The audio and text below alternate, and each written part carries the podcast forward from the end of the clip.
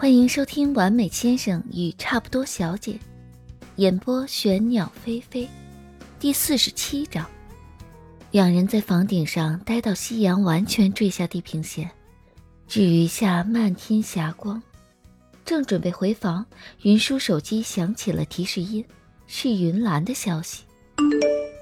微博上关于你们俩的那组照片传的有些广，最好及时回应处理一下。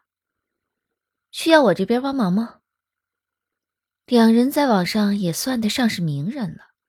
张思年的名声主要是在金融界，但云舒每期自制的脱口秀视频出来，必定是要占据微博热门视频飘个几天的。两人昨晚爆出疑似恋爱中的绯闻，网上对于两人的关系可以说是各种议论。张思年的太太粉们一水的我不相信，我不相信，我不相信。云舒粉丝这边脑洞倒是比较大，有人认为两人身份相差太远，完全不可能是情侣的；有猜测家族联姻的，有猜测是亲属关系的。两人昨晚知道消息，今天匆忙飞到 B 市见长辈，对于网上的言论都没有太顾上管。云舒不太懂这些，便将手机递给张思年看。张思年摇摇头，没事儿。我能处理好，云舒点点头。那我和我姐说，不用她帮忙了。张思年看着云舒低头回复完消息，问：“如果直接承认我们俩已经结婚，对于你有什么不好的影响吗？”我倒没什么，不过对你会不会不好啊？网上有这么多你的太太粉。张思年完全没有将这纳入考虑范围。这当然不会影响我在业内进行合作，也不会影响我已经落地的项目的实施。我就怕网上的言论伤到你。云舒挠了挠头，嗯，大概就被议论一阵子吧。说不好的影响，倒也称不上。而且他内心还是挺愿意被盖上正牌张太太这个戳的。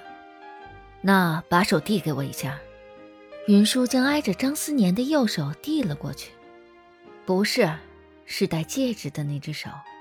云舒换了只手，接着两人戴戒指的手交握在一起。张思年另一只手握着手机，以漫天红霞为背景，拍下两人双手交握的景象。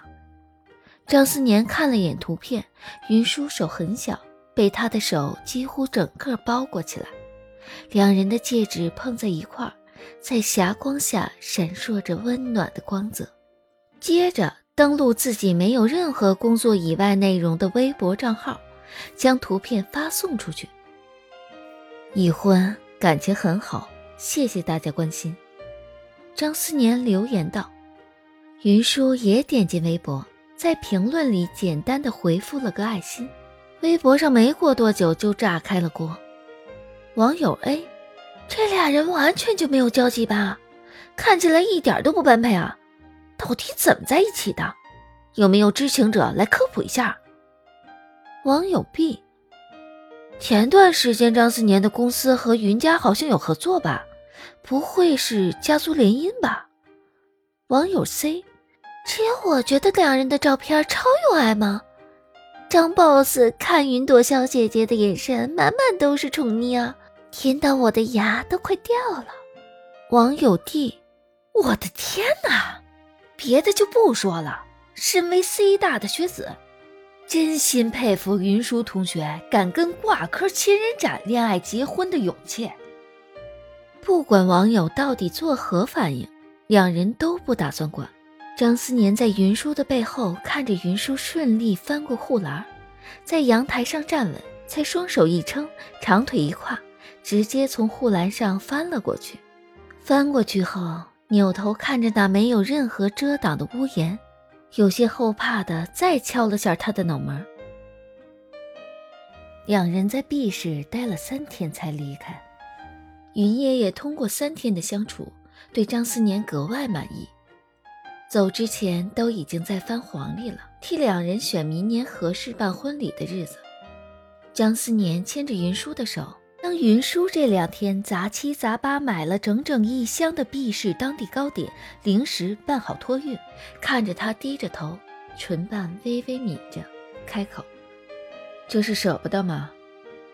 要是不想走，就再多待几天。”昨晚云舒还心情颇好的牵着他的手，两人一块穿过老胡同，将云舒小时候背着书包、迈着小短腿走过的路一起走过。张思年思来想去，云舒此刻不开心，也只有舍不得家这一个缘由了。云舒眉尖微微蹙着，愁眉苦脸，神色又有些羞赧，支支吾吾开口。哎呀，不是，就是……云舒左右打量了一下，两人坐着的位置周围没有什么人，凑到张思年的耳边，声音低低的：“之前不是说回去就就就住一起吗？”温热的气息喷洒在镜侧。又说的是这样带着几分奇拟气息的话题，饶是冷静自持的张思年，呼吸都乱了几拍。张思年以为他紧张害怕，轻轻咽了口口水，将两人距离拉开了些，耐着性子安抚他：“你要是没做好心理准备，再等等，没关系。”云舒纠结的脸都皱成了一团，拉着张思年的手腕，红着脸：“哎呀！”不是不想，就是……哎呀！云舒叹了口气，皱着眉说道：“我亲戚来了，就今天早上。”云舒低着头，红着脸补充道：“他确实害羞，为此还做了很久的心理准备，总算下定决心，等着见完长辈回去就……”结果完全忘了自己的生理期就在最近。张思年轻笑一声：“ 就这点事儿啊，那就值得你这样不开心了。睡一块儿又不是非要做什么。”张思年说着，揉了揉他的发丝：“回去就搬过来吧，我帮你收拾东西，也没有夫妻俩总是住两间屋的道理。”云舒将头埋在张思年的怀里，点头。顺着张思年的角度，只能看见发丝里露出的一个红彤彤的耳垂。他唇角向上勾了勾，伸手摸着又红又烫的小耳垂，轻轻揉捏了几下。那一瞬间，云舒靠在他怀里的身子整个都绷直了，感觉脚趾尖都紧张的蜷缩了一下。你别，张思年声音带了些笑意，低着头在他耳边开口。就这样就受不了了吗？那以后可要怎么办呀？云舒面颊一片滚烫，头都不敢抬，环着他腰的手在他腰上不轻不重地掐了一下。云舒生理期第一天一向会有些不舒服，今天大概是坐了飞机，舟车劳顿了一天，下飞机时腰酸的不行，脸色都是苍白的。张思年见状。回家行李一放，就挽着袖子给他煮红糖姜茶，热乎乎的姜茶喝下去，总算好受些了。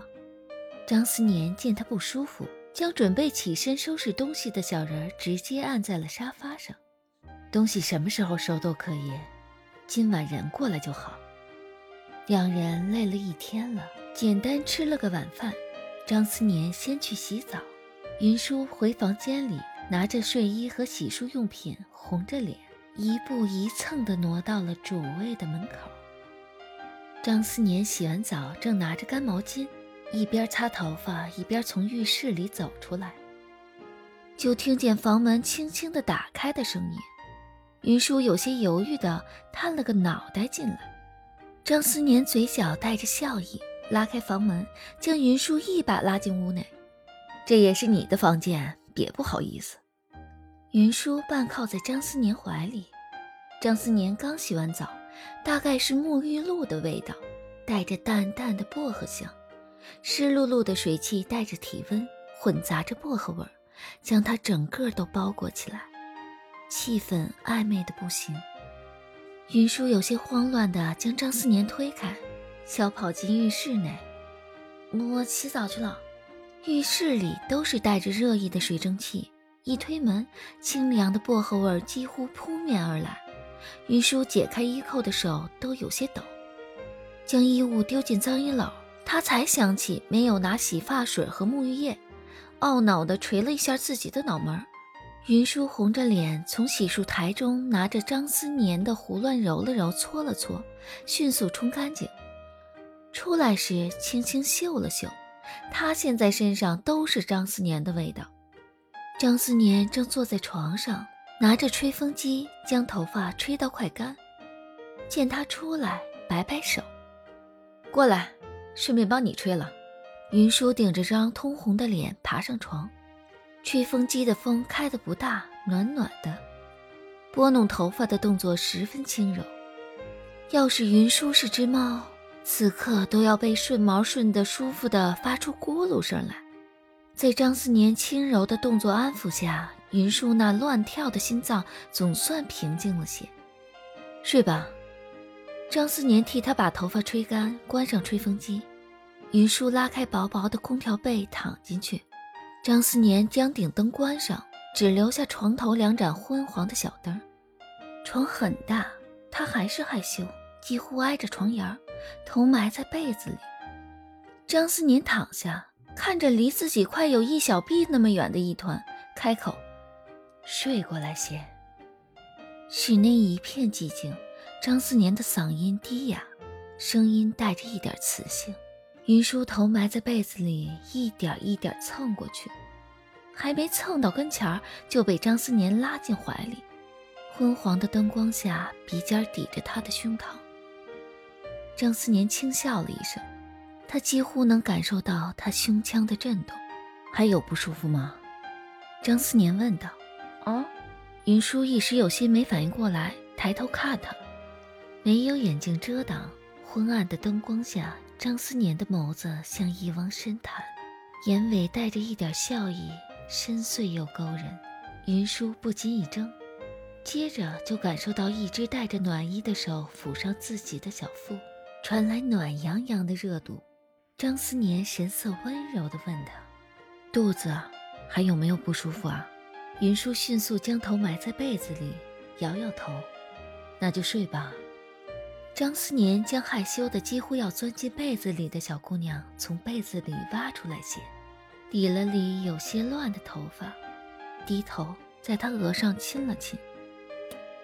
晚安，晚安。